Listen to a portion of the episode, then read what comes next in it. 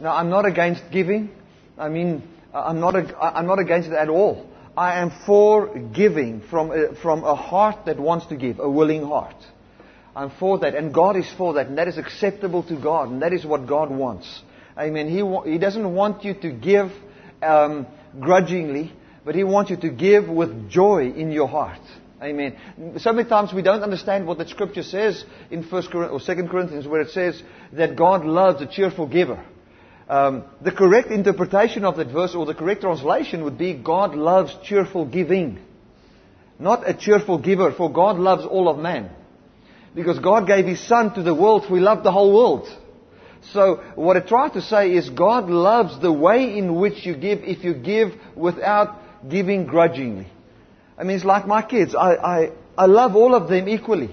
And if they do something for me, I love it when they do it with joy in their heart. And that's what, what, when it comes to giving. God loves it when you can do it with joy in your heart. So when fear is the motivator, God doesn't like that. God doesn't want that. You know, so um, I'm for giving. I'm not against it. I'm for it. I mean, we cannot pay this place if people don't give. Uh, we drive here, we use fuel, whatever, because people give. So uh, we're not against giving. So just know that maybe you're from another church, you're visiting, and you might think I'm saying giving is a sin. Giving is not a sin.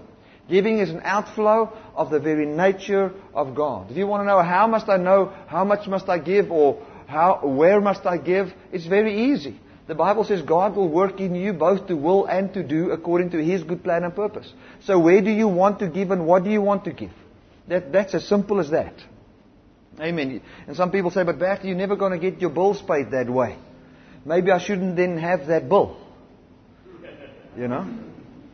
So uh, uh, pay what, what you can afford without manipulating and controlling people. Amen.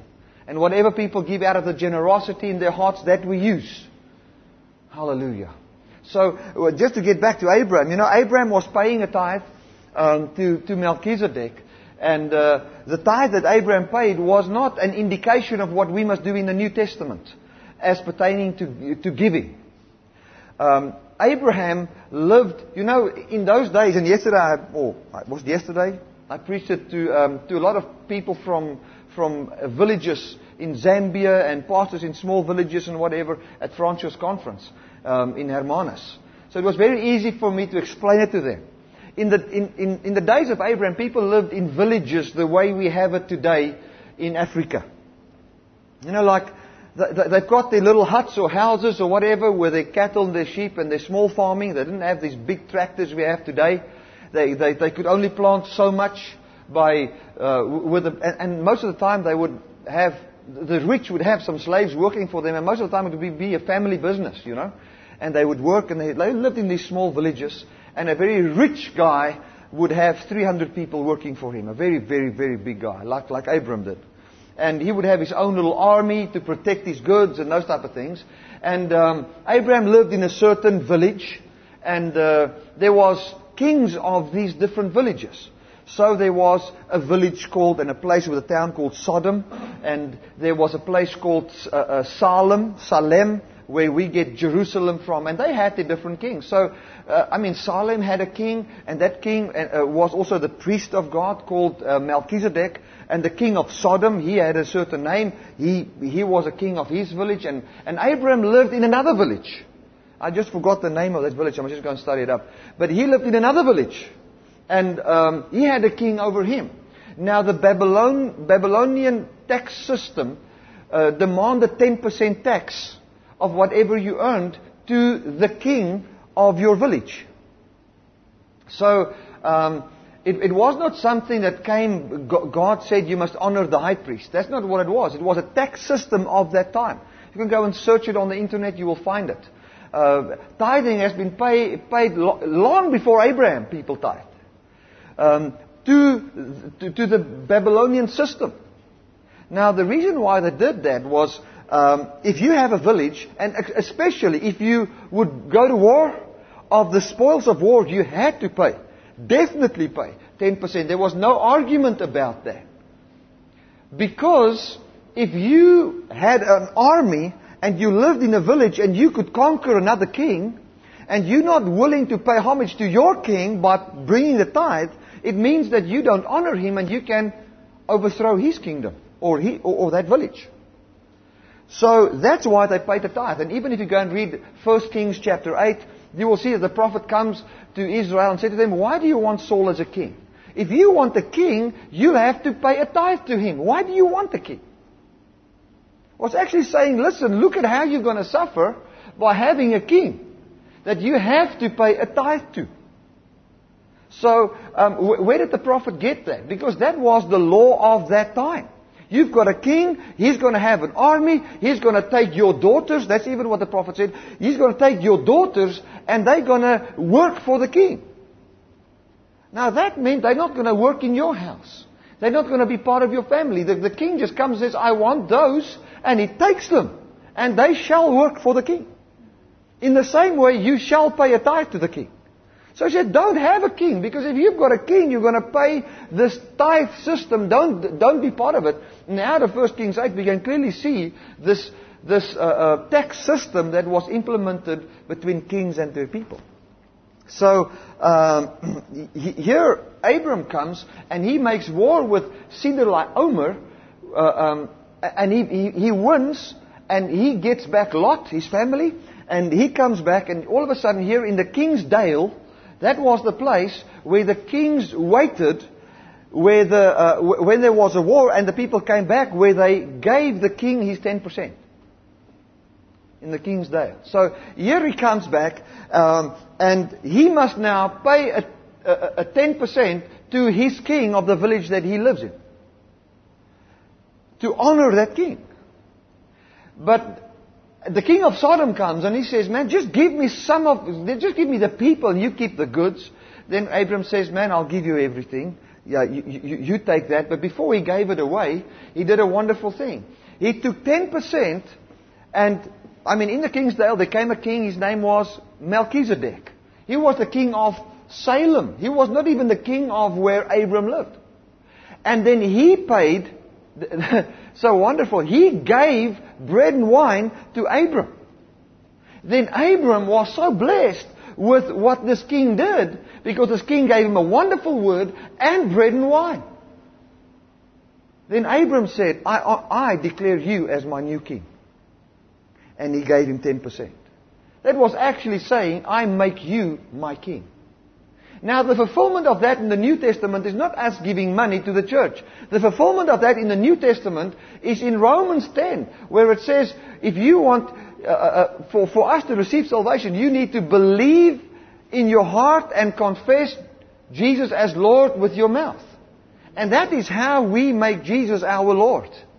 And that is the fulfillment, or the, the, the type and the shadow of what Abram did, declaring Melchizedek as his king. That's how simple it is.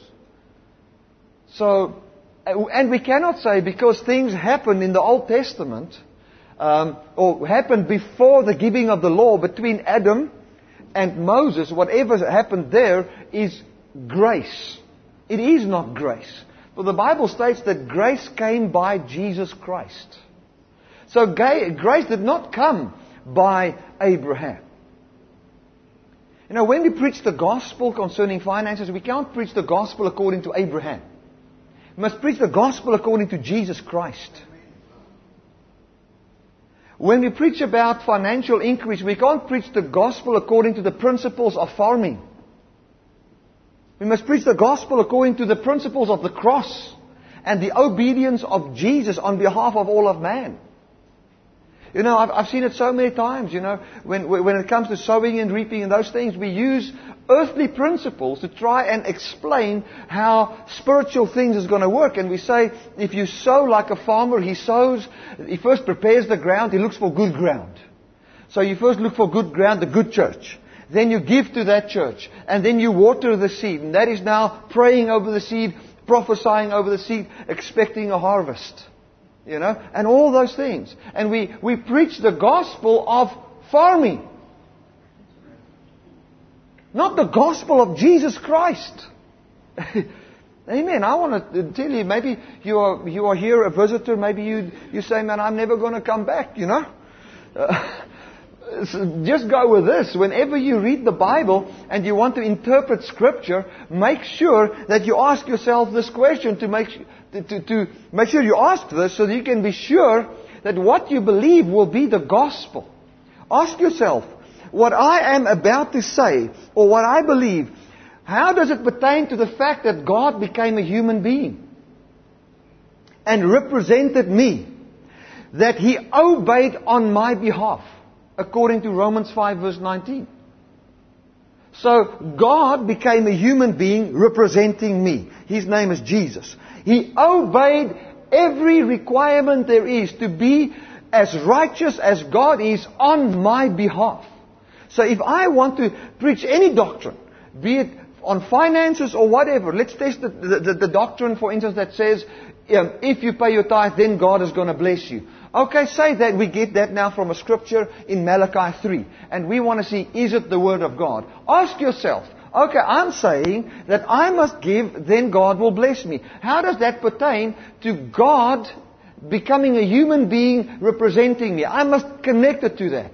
Then I say, oh my goodness, okay, Jesus obeyed the requirement there for me to be blessed.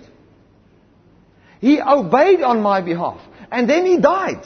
What does the death mean? The death means that he ended the man that was made righteous by his works. Okay, so that doesn't exist anymore. And then he was raised by the Holy Spirit so that newness of life does not originate from my own ability or willpower, but it originates from the being of God and the Holy Spirit of God. So how does that pertain to my new doctrine that I've got that says, if I tithe, then God will bless me? It just means that my doctrine is not the Word of God. It is in the Scriptures, but it is not the Word. You must remember the Bible says that Jesus is the Word of God. So if you preach anything on finances, you must preach what Jesus did on the cross in the fact that He obeyed on our behalf and was resurrected into perfection, seated as a human being, representing me and you forevermore on the right hand of God. You need to preach that word pertaining to money if you want the word of God in money. Otherwise, you're not preaching the word, my friend. You're preaching scriptures. Jesus, let me give you a good example of how Jesus interprets scripture. Scripture. There was a woman caught in the act of adultery, brought before Jesus. Then the Pharisees took the scripture and said, the scripture says that we need to stone her. But Jesus was called the Word of God. So, so the, the scripture asked the Word of God what is, what shall we do with this woman that's caught in the very act? The scripture inquired from the Word of God. Can you see it there? The scripture asks the Word. Then Jesus, which knew that He was the fulfillment of every word in the Old Testament, knew what to say to that woman, interpreting the very scriptures they use in a correct way to set her free. He knew that all the Old Testament scriptures was written as a type and a shadow of the real thing. So what was the, the, the, verse that says, if somebody is caught in adultery, they must be stoned? What was the spiritual interpretation of that verse? The spiritual interpretation of that verse was, verse was very simple. That if we are married to Christ and we are going into adultery, fornicating with the law system, which is human effort and humanism, if we do that, then we will die. So Jesus knew that that was the fulfillment and that this woman didn't need to die. That he can now proclaim and say to her, I don't condemn you. That the Word of God does not condemn her as a person. But what God condemns is the system that says we fornicate with the law system instead of believing in Jesus Christ. Amen. You'll have to get the CD to just go and study that a bit. Amen. That it can settle into your mind. Hallelujah. So when it, when it comes to finances, people, you give out of the, the freedom in your heart. If you want to give in this church, I mean, we've got something on the table there, you give out of the freedom in your heart. Amen. If you find you're giving with obligation, then we'll send you your money back. Hallelujah. Thank you, Jesus. Okay, let's go to um,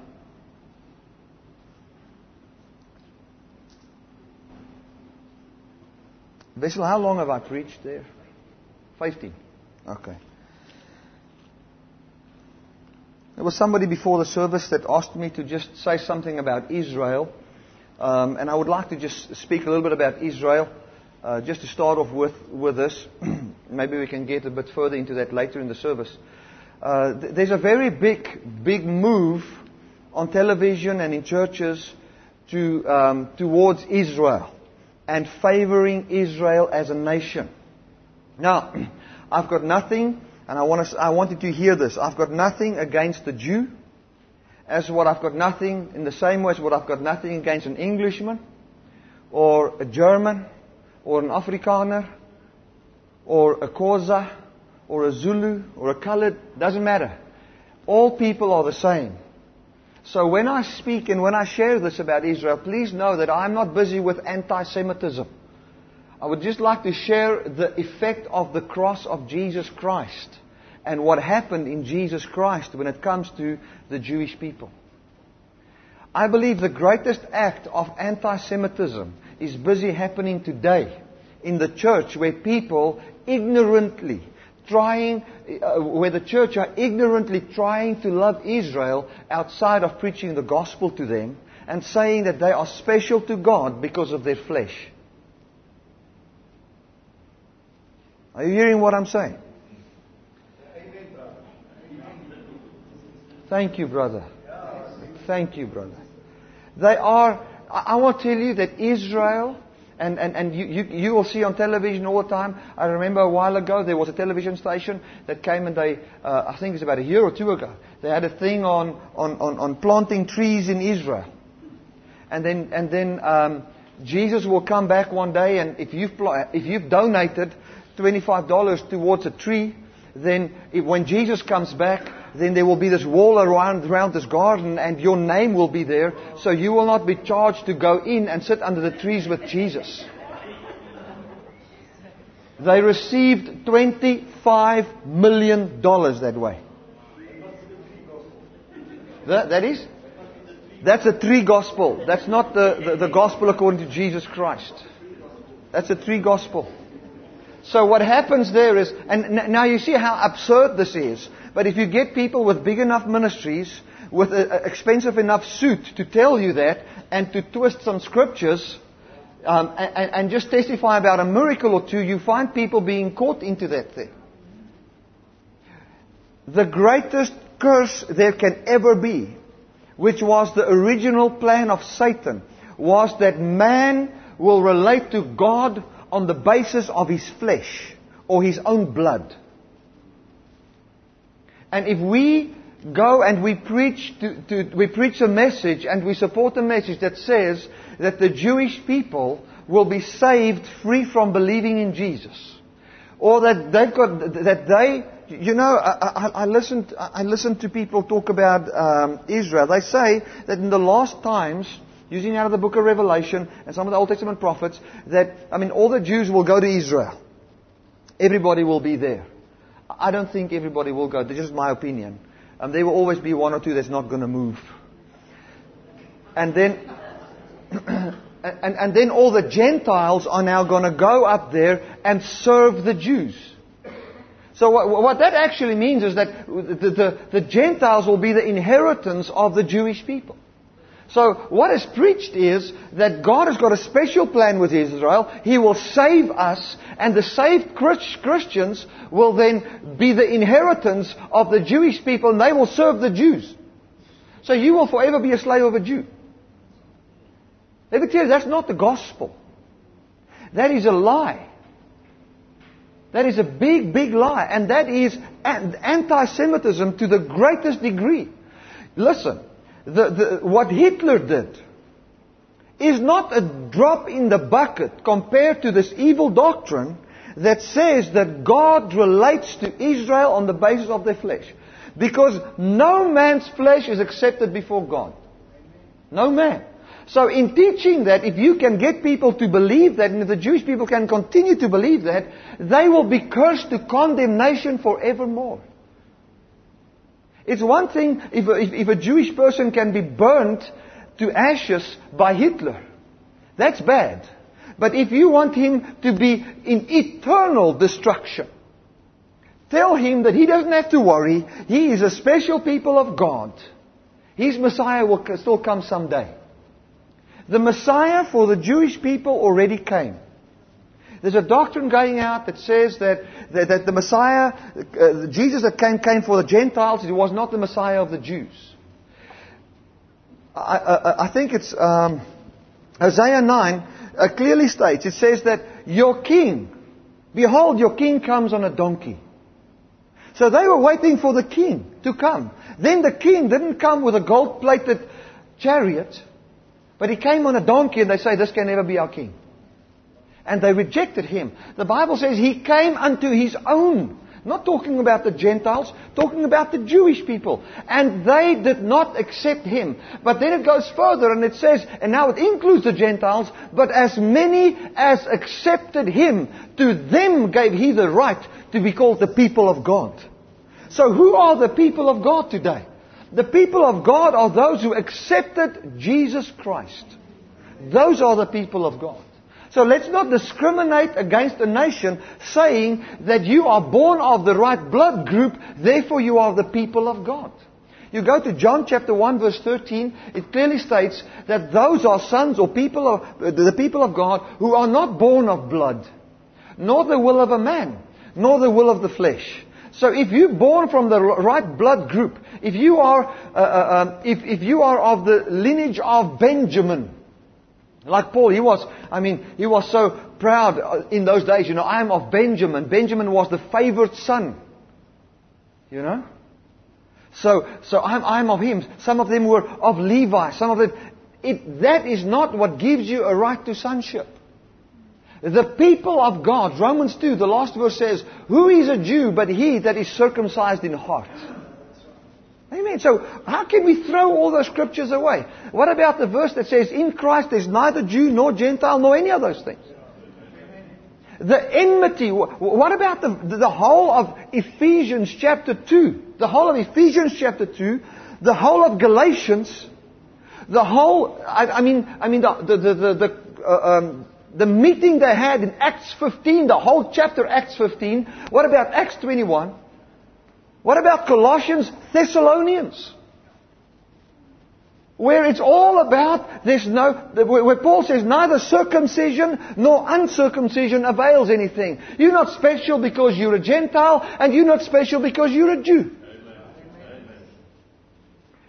What, who defines us is not what nation we're of, but who defines the Jewish people is Jesus. And Satan is so clever to try and twist the mind of Christians to say that God is blinding the eyes of the Jews and one day God will just now open their eyes. No, no, their eyes will be opened if you preach the gospel to them. And if they don't accept the gospel, do what the Bible says. Dust off your feet and go to the next guy. If you go to a Jew and you preach to him and he spits on you, you know, you say, God bless you, you dust off your shoes and you go on. That's the way it is. He, he has heard the gospel. He's heard the good news. But what happens is Christians believe that they are, that they are not blessed of God. It is like I see many people with preachers. You know, if I can just, I remember when I went to TB Joshua in 1999. You know, you will find people changing. In South Africa they're like this, but when they're there, they're like, they're completely different. In South Africa they will never pick up a chair and put it somewhere. But when they're there, man, they will serve there like a mad thing because they want to get the attention of the man of God so that the man of God can just give one drop of his anointing onto his head so that he can feel closer to God.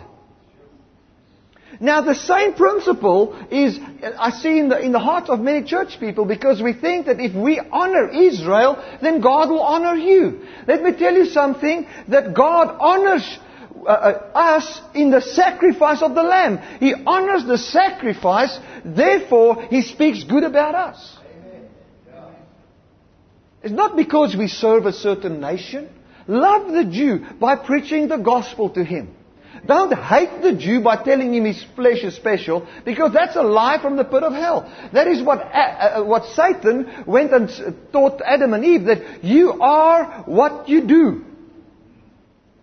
You are special because of what you possess, not because of who God is. We say pray for the peace of Jerusalem. Psalm 20, Psalm 122. That was an Old Testament prayer. It's not a New Testament prayer where we should pray for the, for the peace of them. Listen, it is not our business to all the time pray for, uh, uh, uh, against wars and those type of things. If you feel you want to pray for that, pray for that. Amen. I will also. There's times when I just feel an unction in my heart and I'll pray for something. But it's not our business to watch the news all the time and check what's going on in Israel and then interpret the Bible from what happens in a, between Palestinians and, and, and Israelites. The Bible is not interpreted from the perspective of the Jew, but it's interpreted from the perspective of Jesus Christ. He is the Word of God. Amen. So let's love the Jew enough to preach the gospel to him. And if he doesn't want to hear, my friend, go to the next guy. To me, there's no difference between a Muslim and a Jew. They're all in this under the law. No difference. Very same thing. They, they all believe in the Old Testament laws and they are very, they're fanatics about that. A lot of them. Most of the Jewish people today are atheists. They don't believe, we believe more in their traditions as Christians than what they believe in it. It's true, people. Then we need to wake up and, and not be sidetracked into something that is not of God. You, this is the love of God. The Bible says this is, it says, love one another as I have loved you. How did Jesus love people? What is the love of God? The love of God was portrayed in this, that He took the law out of the way. Ephesians 2 says that when the law was taken out of the way, the enmity that there was between Jew and Gentile was taken away. So what made, what brought enmity or division between Jew and Gentile? Only the law. If the law was not given, they wouldn't have felt special in any way. They were we just all people.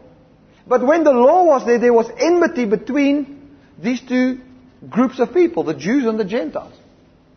But then the Bible says in Ephesians chapter 2 that God came and He took that law away and in so doing He made out of the two one new man.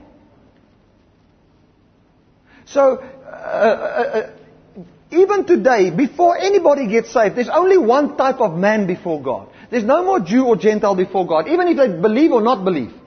There's just one type of man before God. A man that needs to believe in Jesus and make use of the effect, the, the work of the cross.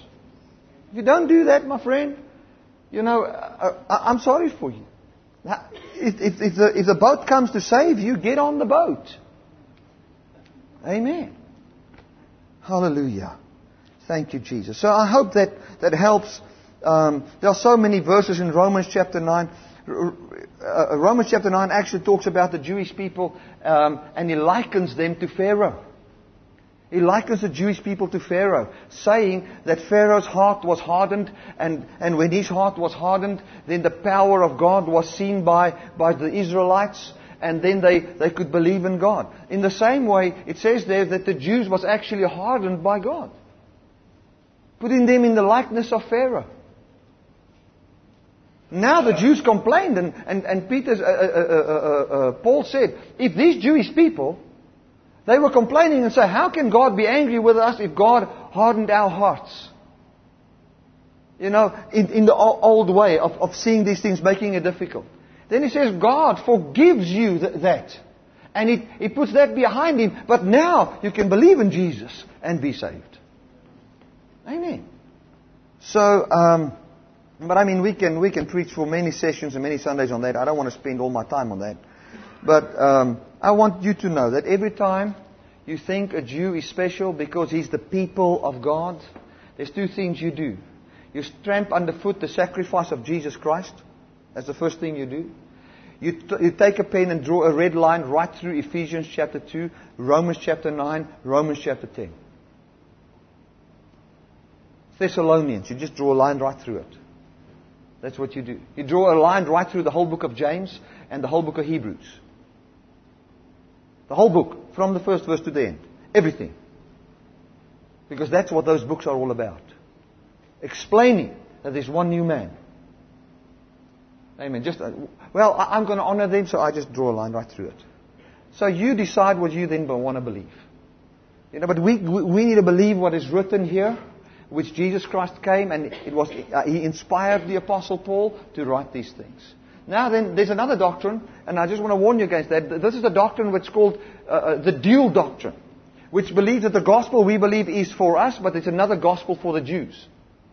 My goodness. Man, you just know that's wrong. Amen.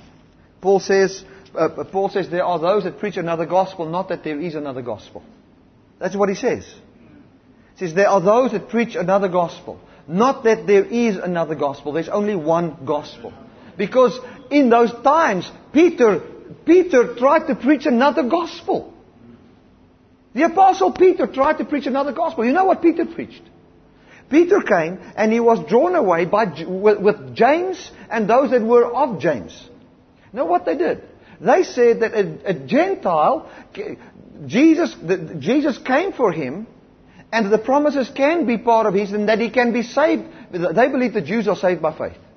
But for the Gentile to be, be saved by faith, he needs to become a Jew. And that was to be circumcised. Then, then Paul came and he was, he was uh, uh, eating, you know, with the Gentiles, and Peter knew what Paul believed, and then he was eating there with the Gentiles. Then just, just later on the same day, here comes those from James, and they're now going to report what Peter is doing. For you're not allowed to eat with a Gentile. That's what they believed in the church of Jerusalem. And we want to go back to the church, early church. Don't go there. That's bad news. You don't want to go there. They were so legalistic. Paul was the one with the light. So here, here Paul comes and he rebukes Peter in front of all of them. So there Peter was only with the, with the Jews and then after a while he calls, he says, Peter! In front of everybody, I want to ask you something. Why are you telling the Gentiles to follow the customs of the Jews if you are following the customs of the Gentiles and you just ate with us? Now that's not a nice thing to do, you know. But that's what he did. And he rebuked Peter. He says, for he's not walking according to the truth. He was not walking according to the truth. Why? Because he was trying to get Christians to follow Jewish customs. Don't do that. Don't do that, please, man. The money that you want to send, if, if you want to help poor people in Israel that doesn't have food, poor Jews, helping them to, to get food. Give the money.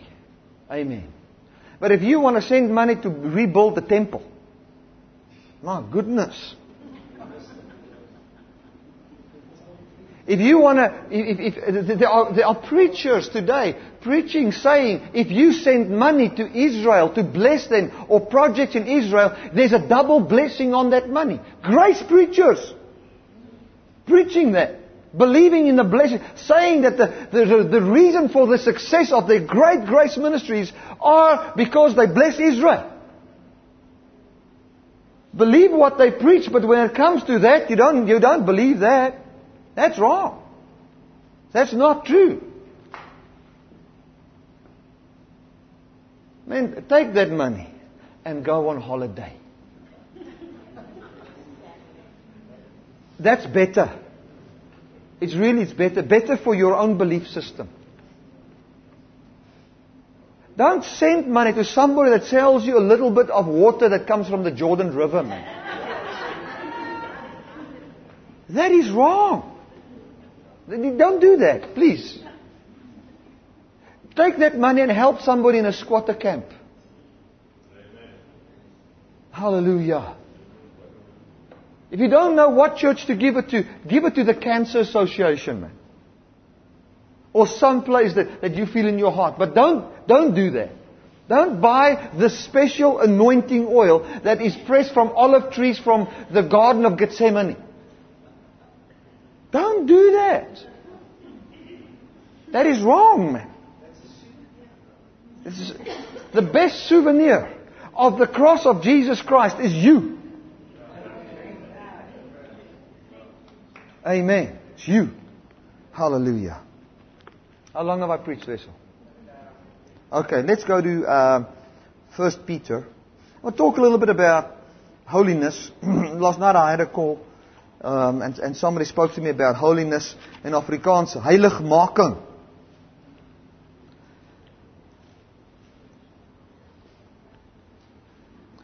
Does anybody have an Afrikaans Bible here? Because in Afrikaans it says it so beautifully. Huh? Het? Oh, hallelujah. It's like the gospel. You don't know what you've got. I'm going to read in Afrikaans, just for the Afrikaans guys. Um, and and uh, this can sound very contradicting to the gospel of grace. Uh, First Peter chapter 1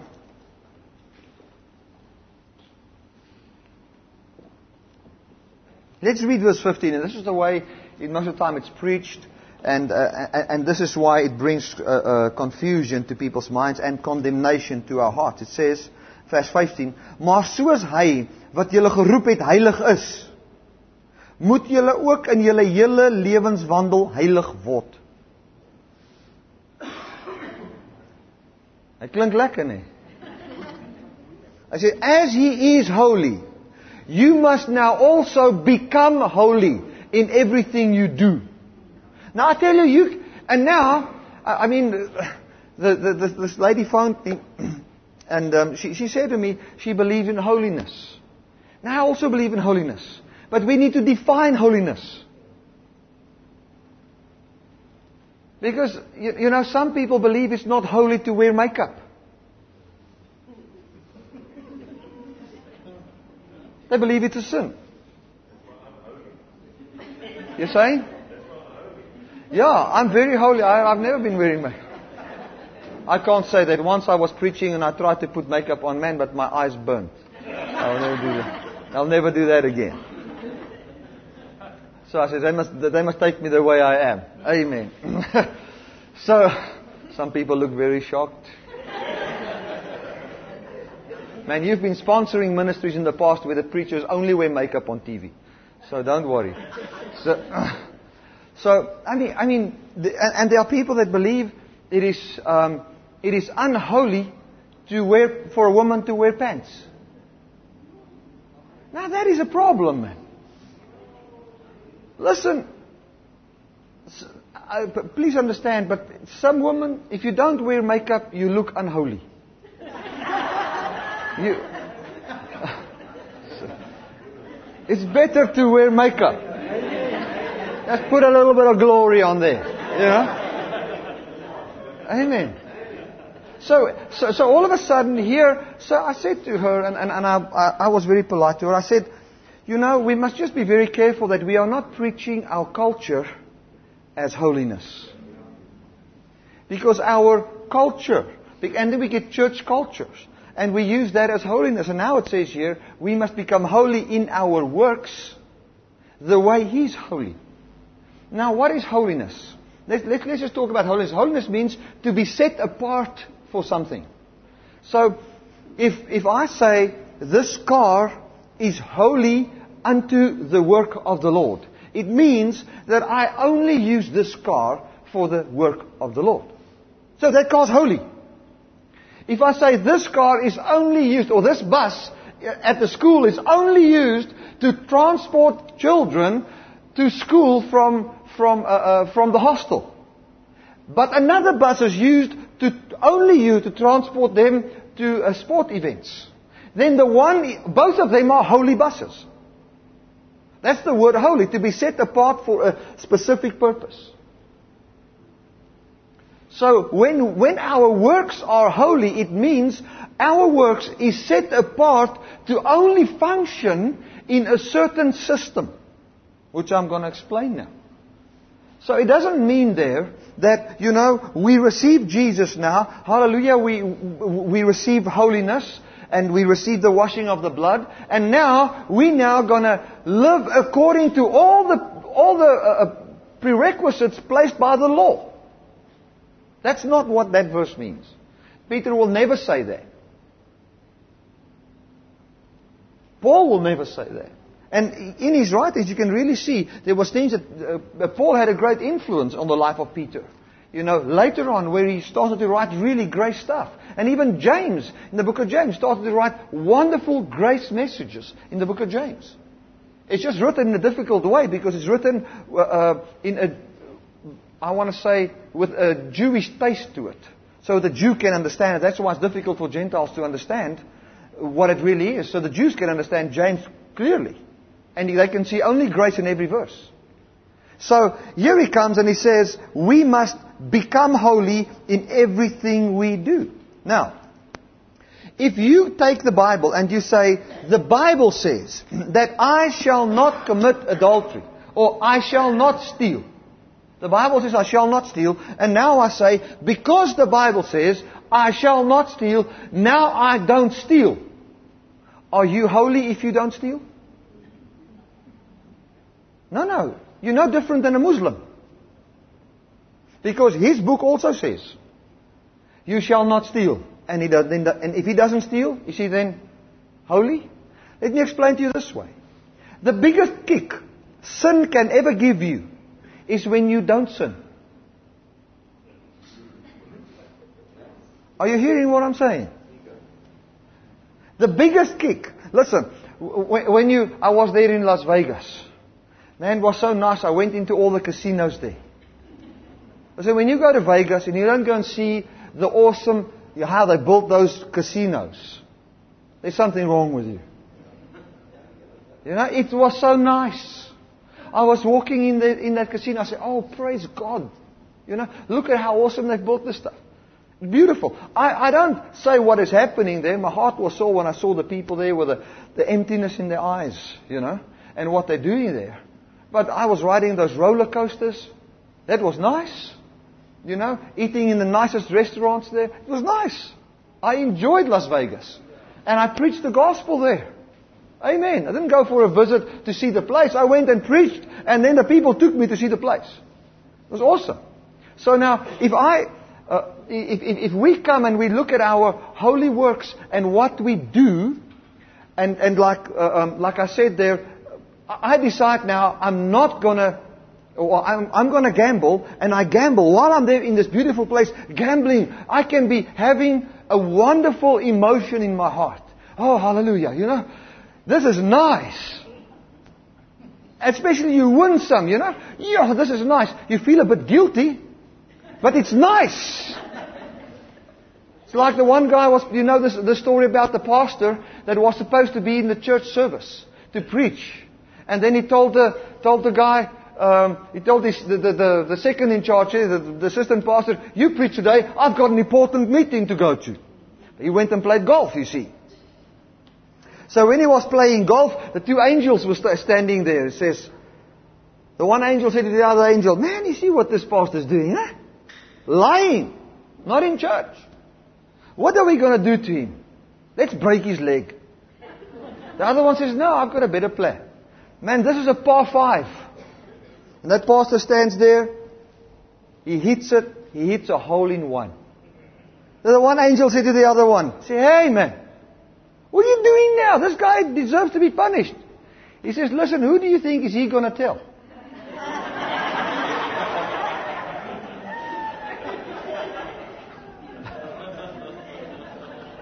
You see?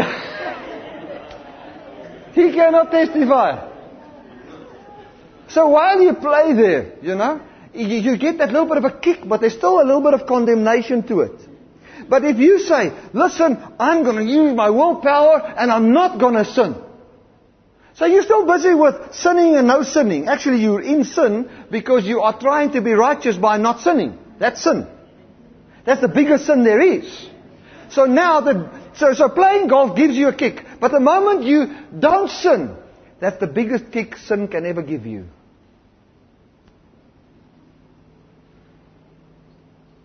You think a Muslim guy that doesn't sin, he, he, he's got laws and he doesn't sin, I tell you, he, he gets a, an, an absolute satisfaction from that. That doesn't make him holy. He's not holy because he doesn't commit sins. The biggest lie ever told was, if you live holy, you are holy. That's what Satan told Adam and Eve. Eat of the tree of the knowledge of good and evil, do the right thing and you'll be like God. Doing the right thing doesn't make you like God.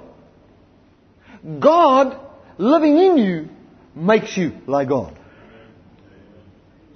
Doing the right thing doesn't make you like God. So here, I'm not against right things. I say God will live in you and, and good things will manifest in you, but that's not, that doesn't make you who you are. You give definition to your works. Your works doesn't give definition to you. Amen. So here it says, believe in Jesus. And then your works must now also become holy. Because your good works must, could have been unholy works. Which is living right by willpower.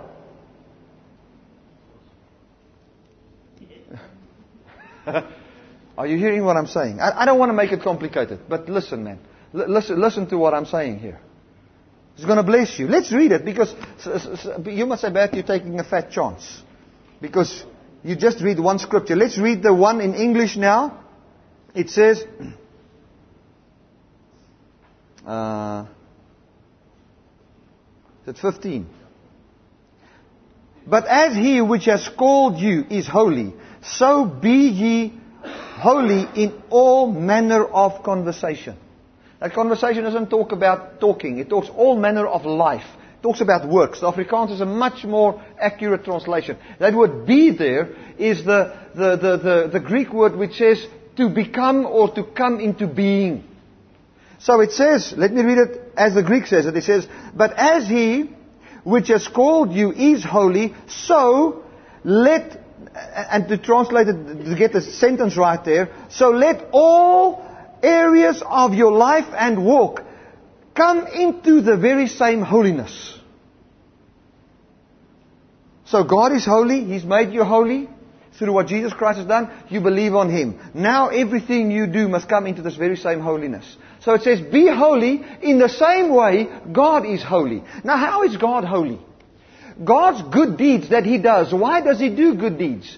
Why is God holy? Because there's Ten Commandments in heaven that tells God, do these things? No, no.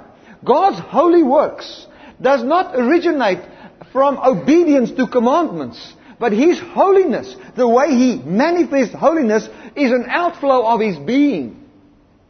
So He says, let holiness come into your actions in the same way that God finds holiness in His actions, which is an outflow of His being, not something you do by willpower. Okay, you say Bertie, but you're taking a chance. Let's read verse 12.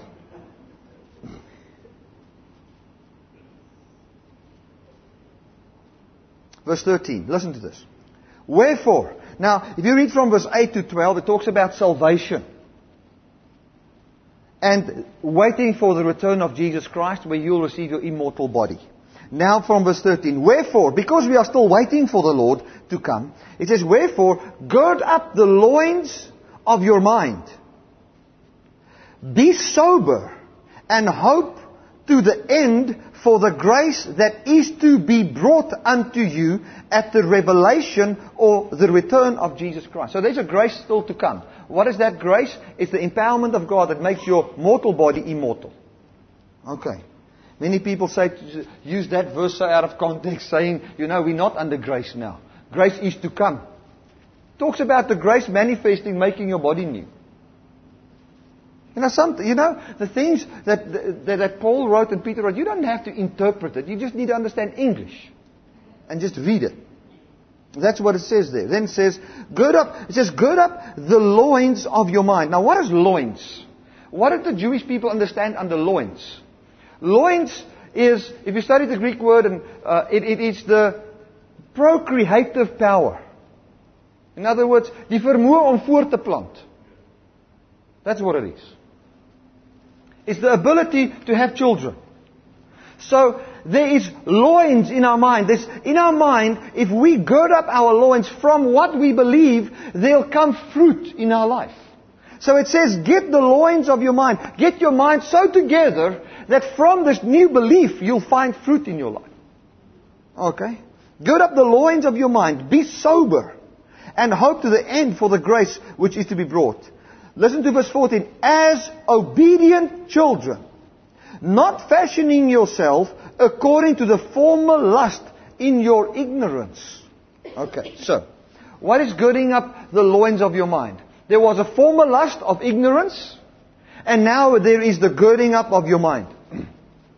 What was the former lust of ignorance? The Bible, Paul says that when I was under the law, all manner of lust started to work in me. So when he was under, you shall not covet. He found all manner of lust in him because of his ignorance of the gospel of grace. Because the purpose of the law, according to Romans uh, uh, uh 5 verse 20, is not to bring forth holiness in your life. The purpose of the law is to make you sin. So that you can see, I need a Savior. And that you can see the inability of man to be like God by your own works. Okay. Now that was the former lust. The former lust was, there was a lust to be like God, therefore I'm going to take the law and works and work myself up to the, to the level of God. Out of that, many sins manifested in your life. Now he says here, gird up the loin of your mind. Become holy in your work. How do I become holy in my work? I don't work the way I used to work under the law, by trying to obey commandments. But every area of my life becomes holy and saturated with the message of grace. A very good example is giving. You know, under the Old Testament, you uh, uh, people tithe. You tithe, you give, you, you put the, the, the money in the gates so that you can be blessed by God. But now in the New Testament, that works of mine must now become holy. How will my work become holy as pertaining to the tithe? I will not tithe anymore, but I will find the revelation of grace that brings forth generosity, and out of generosity I give. So I've made my works holy. A good work is not a holy work. Doing something right doesn't make it holy. Holy means to be set apart for God. If your works are holy unto the cross of Jesus Christ, it means everything I do is an outflow of the effect of the cross, not out of obligation to the law. Are you understanding what I'm saying? Is dit moeilik om te verstaan? Maar wil iemand iets vra hierso? Do somebody want to ask something here? Do you understand? You know, I'm not here to preach a good message. I'm here to try and get people to understand this. this. Amen. So he says here, be holy as, it says, make your works holy. All our works must now become holy. Do you think it's a holy thing to circumcise your children? Now, if, if, if a child must be circumcised because of some, some problems, I can understand. But I'm talking about circumcision to be part of the kingdom of God. No ways, man. That's not holy, that's unholy. Do you think it's a holy thing to go and follow a Jewish feast to get God to bless you? It's the biggest sin. But to a Jew, it's holy. In the same way, if you uh, love your children so that God can love you, you live with great love towards your children. That love towards your children is a sin, man. Because you do it so that God can love you. Make your works holy and don't live according to the former way that produced so much sin in your life because you were thinking, if I keep to all these commandments, then God will bless me. The Bible says, for God so loved the world that He gave His Son so that whosoever believes in Him shall be saved. And when you believe in Jesus, you are made righteous with the very righteousness of God. The word righteous means to weigh up to the very standard of God. Hallelujah. God was in heaven on the one side of the scale. And then there was only microscopic dust on the other side of the scale called human beings. And then those human beings tried to weigh up to the standard by obeying commandments. It's impossible. It is impossible for microscopic dust to weigh up to the weight of God. Then God said, how am I going to get that dust to weigh up to my standard? Because if that dust can weigh up to my standard, then I can bless them with eternal life. For you have to weigh up to the standard of God to have eternal life. Then God said, I'll stay in heaven, God the Father, I'll take my spirit, which is also God, and weighs up to the standard of God, and I will incarnate that into that microscopic dust. And the moment that happened, the dust weighed up to the standard of God, and that is the word righteousness.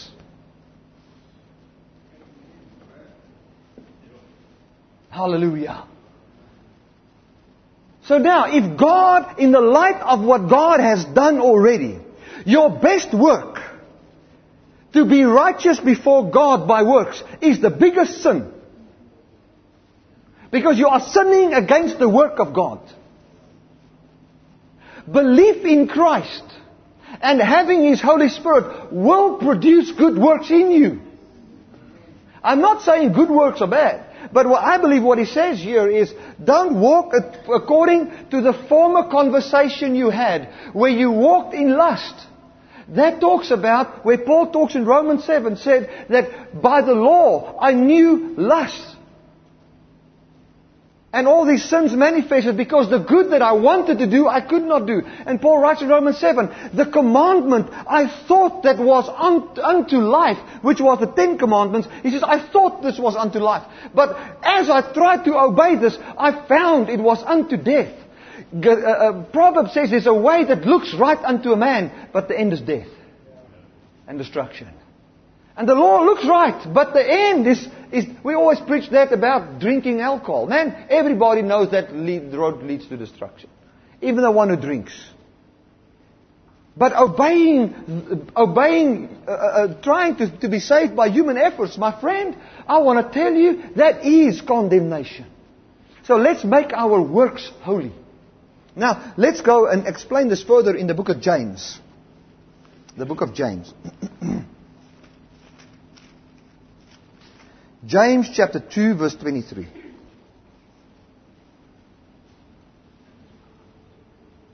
You might say, but Bertie, you know, it will be so difficult for me to interpret the Bible the way you interpret and to see these things because, let, let me tell you, the moment you receive the revelation of God did it all for me, and that is God's love towards me, you'll start to see that in every verse. That's the way it is. This Bible is written in the language of love. And the Bible says this is the love of God. That He did not impute our trespasses against us. But gave Himself as the propitiation for our sins. Okay. The sacrifice for us. The propitiation the word sacrifice. so He gave Himself as the sacrifice for our sins. So what it means is that He forgave us by taking the system that declares us guilty out of the way. By fulfilling that. That is the love of God. Now this Bible is written, the Bible says God is love and God is the Word. So if you want to read the Word, you must have the, the glasses on that talks about God took the you, you, humanism or human effort to be like God out of the way and made you righteous by His effort. That is the love of God. The Bible says here in His love that He loved us by giving us His Son. So if you want to read the Bible, the Bible says the Word of God in this book is the message of love. It is the message of what God has done by imputing righteousness to man free from his works. When you get that revelation and you start to read the Bible from that perspective, this book will start to make sense. Because that's what it says all the time. In every chapter. That's all it says. Sometimes I come to church, I think, you know, what, what am I going to preach here? Because they know it all. They know it all. I mean, you know it all. There's nothing more I can teach you. If you know that Jesus Christ came as a human being, represented you, took away the law system, brought righteousness as a free gift, and by faith you've got access into that, waiting for the return of Jesus, and you're not righteous by your works, I mean, I cannot teach you anything more. That's all I know. I can just explain that in different verses, but, but that's all I know. I don't know anything else than that. Amen. You say, Bertie, that's not true. It is. That's all I know. L- listen to James chapter 2 here. It says here, But Abraham our father, uh, uh, verse 20, it says, But will you know, O vain man, that faith without works is dead? Was not Abraham our father justified by works when he had offered Isaac, his son, upon the altar? See, people say, you see, there you see that you get faith and works. Wasn't Abraham justified by works? See there how faith wrought with his works, and how faith worked with his works, and by works was faith made perfect. And as the scripture, uh, and the scripture was fulfilled which says, Abraham believed God and was imputed unto him for righteousness. And he was called the friend of God. You see then how that by works a man is justified and not by faith only. Now, I mean, hallelujah. There you see, Bert, your whole message is now all over. And uh, that it, it, was, it was very good and so, but thank you for the balance. Let me explain this verse. Amen. Let me explain this verse. Chapter 2, verse 1. My brethren, have not the faith of our Lord Jesus Christ, the Lord of glory, with respect to persons. Now, what does that mean? To who is he writing in James? James chapter 1. James 1 verse 1. James, a servant of God and of the Lord Jesus Christ, to the twelve tribes which are scattered abroad. Greetings. So who is it written to? The twelve tribes that are scattered abroad. It was written to the Jewish people. So if you, if you, if a Jew had respect to persons, what does that mean? It means he was, and, and now these were believers. The context here is people that believe in Jesus. Twelve tribes that got scattered and believers in these tribe, twelve tribes that were scattered. Okay? Now he says, My brethren, have not the faith of our Lord Jesus Christ. So these were believers in Christ that were scattered with respect to persons. Now, when, it, when a Jew had respect to persons, what does he mean? It means he honors Jews and not Gentiles. So what does it mean? He's getting back under the law. Okay. So they believe in Jesus, but their works is the works of the law. They believe in Jesus, but they don't have the works of their faith. They live by the works of the law. So now he comes and says, Why do you honor the rich? And you tell the poor man to just sit here at my feet. So you read on there. He says, Man, that is not right. Isn't it the rich that put you in jail? He says, Yeah, it's the rich. He says, you see, you honor men. Why, do, why did they honor the rich, the Jewish people? Because the law honored the rich. And it says that if you obey, then you'll be blessed. And the Jewish people, especially the Pharisees, they believed that if you, you're qualified by the law, then you'll be made immortal one day. Have eternal life. And then the, the seal, knowing that you are qualified and that you will have it, is prosperity. Because if you obey Deuteronomy 28 verse 1 to 3 and you are blessed, it means you are obeying all the commands and you will qualify. So now they were thinking God honors those rich people. You know, because they are obeying all the scriptures, God will honor them with eternal life. So we are honoring the rich. So they were getting into the, back into the law system completely. It says, are you then partial in yourselves and are you become judges with evil thoughts? He says, here all of a sudden you judge people. Where the, Paul says clearly that we don't judge any man according to the flesh anymore. But here these people become full of the law. He says, Hearken, my beloved brethren, has not God chosen the poor of this world to be rich in faith? And he comes and he explains a lot of things here. Um, let's go to um, verse 10. Now he, he quotes the Ten Commandments here. He says, For whosoever Let, us read, sorry, verse um,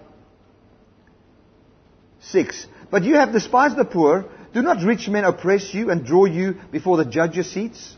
Do not they blaspheme that worthy name by which you were called? If you fulfill the... So here they were honoring the rich that blaspheme the worthy name. Who were they? They were the rich Jews that were against Jesus. They were honoring them again. So for a Christian Jew to honor that person, what do you have to do? You've got to go back to the law. So they were now starting to deny Jesus and mix the gospel of grace with the law. So they believed in Jesus, but their works were the works of the law. If you fulfill the royal law according to the scripture, you shall love your neighbor as yourself, you do well. So now he comes and he, he takes out the law and teaches them from the law. He says, but if you have respect to persons, you commit sin and are convinced of the law as a transgressor. For whosoever shall keep the whole law and yet offend in one point, he is guilty of all. So he says to them, listen guys, you didn't love. You guys are going back to the law now. You broke one law. So if you break the law, you are guilty of the whole law. Now listen to what he says here. Because they understood the law. He says, you see, the law says this, so if you do this, you are breaking the law. You are going back to the law, you're breaking the law. It says, For whosoever shall keep the whole law and yet offend in one point is guilty of all. For he that said, Do not commit adultery, also said, Do not kill. Now, if you commit no adultery, um, yet you kill, you are become a transgressor of the law. Now, listen to verse 12. This is the key verse. So speak ye then, and so do as they that shall be judged not by the law, but by the law of liberty. So there's two laws, the law of Moses and the law of liberty. He said to them, listen, look at the law. This normal law. If you break the law, you are guilty to the law. Now here's the law of liberty. Don't break the law of liberty. Do the works the law of liberty command. The, the works of the law of liberty is to get the law of Ten Commandments to be blessed out of your life. They weren't work, they didn't have faith in Jesus plus works. They believed in Jesus and still stood under the law. So we said faith in Jesus and still standing under the law means nothing. Your faith doesn't have works. So if you believe the justification of life is to say, I am now free of that old system. And I stand under Jesus. Let's give you a practical example. Uh, um, if you've got faith with works, you will say, I believe in Jesus, or let's do faith with no works. Faith with no works. I believe in Jesus, but I circumcise my children to be part of the kingdom of God. That is the context, that's a true, true context of James. He says it is as dead as telling somebody outside that is cold, telling him, be warm without giving him something. Faith, saying I believe in Jesus and still walking under the law is as good as not even believing.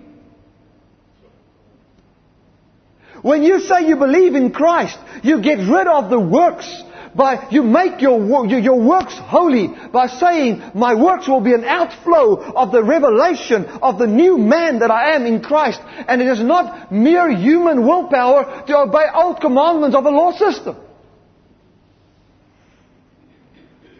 That is what James speaks of there. It's very difficult to apply it in our Gentile context because the only examples I can use is stuff like circumcision, going to the temple, sacrificing animals. Because what these people were doing is they were starting to sacrifice animals again.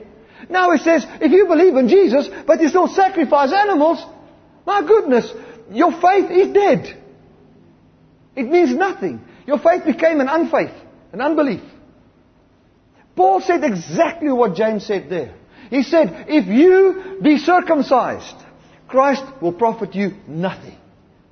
Because you don't have faith with works. The works is to say, I stand in the gospel of grace, and thereby I live. That's the works. Many times we say, I believe in Jesus, but I do the works of the law. That's not what he's saying there. The Bible says, we must be doers of the word. James chapter 1 verse 21. Rebuking them. They weren't doers of the word, they were doers of the law. There's a difference between the law and the word. The Bible says in these last days, He spoke to us through His Son. The word towards man is the work of Jesus on the cross. That's the Word.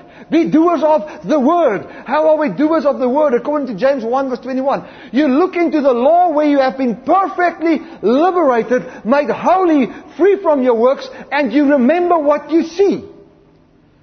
Amen. Hallelujah. Oh, hallelujah. So let me end off with this. Making your works holy is not trying to obey the law, but is to say that my works will originate out of grace and making sure I don't do what I do from the basis of willpower, but a revelation of Christ, Christ living in me. Hallelujah. Israel is not a special people because of their flesh. They're special and as special as us because of the sacrifice of Jesus Christ. Amen. Amen. If you think they were special in their flesh, the way they were special can never be compared to what we have today and what they have today. But they ignorantly live in the old. So let's preach the truth to them. And then the last thing I talked about here is the works, justification by works is we have been justified to walk in the action and say, I shall not. Talking about Jew, Jewish people. Jewish people have been justified by saying, in their work, saying, I step away from the law system. Abraham was justified by sacrificing his son. It, he used that as, as, as, a type and a shadow, saying to them, you, will, you are just in sacrificing this law system. It's a just thing. It's not a sinful thing. He sacrificed that and was called the friend of God. So they were thinking, if I sacrifice this law system, I will be called the enemy of God. He says, no, no, if you do this, if this is your work according to your faith, you're the friend of God. Amen. Hallelujah. Hallelujah. Let's pray together. Now, maybe you are here for the very first time, and I would like to pray for you, you know, and agree with you. Maybe you say, Bert, you know, this good news, I've never heard it. I never know this. And I want to, I, I want to just receive this salvation today. The Bible says that Jesus came unto his own, but his own received him not. So there is something in the Bible like receiving. We can never talk that away. That is in the Bible. it is not an automatic thing. Jesus did it all for free, but he honors his design of man, which is will. He gave each one of us a will. Maybe you've never received this good news and never received Jesus. I know this is a church, but I just want to give you the opportunity. And I'm not going to call you forward. I would just like to pray with you. If you say, I want to receive Jesus as my Savior, I make Him my Lord, just put up your hand, please. I'd like to pray with you. This is for the first time. Is there anybody? Okay. Thank you. Let's just pray together then. Father, I want to pray for people here. I thank you for the Holy Spirit that is so present in great love, loving people, caring for people. You know, you've come here maybe with great needs in your heart. I want to tell you that this master plan that I've just been preaching about and try to explain to you by the power of the Holy Spirit, the God who designed all of this had you in mind. You are God's address. If you want to know where does God live, you are God's address. You're God's address. He doesn't live in any other place. He lives inside you by the Holy Spirit. Amen. You are special to Him. Your every need is known to God. All you must do is just, just speak and make your need known. Not that God can know, but that you can know God knows. Hallelujah. I want to tell you that there is blessing for every one of us. He will bless you with a gift of contentment. From contentment, he, wisdom comes on how to make decisions. He blesses you with healing and, and, and whatever you need. He's a God that loves us. He's a God that cares for us. You don't have to work 20, 20 things to get God to move on your behalf. Faith is not something you do to get God to do something for you. Faith isn't a persuasion that comes to your heart when you realize what He has done. He brings you peace. He brings you joy. He blesses your family. Hallelujah. Thank you, Father. We are, our blessing is defined in the cross and in the resurrection of Jesus Christ. Oh, hallelujah. Hallelujah, hallelujah. Thank you, Jesus. Thank you, Jesus. Thank you, Jesus. Hallelujah. Amen.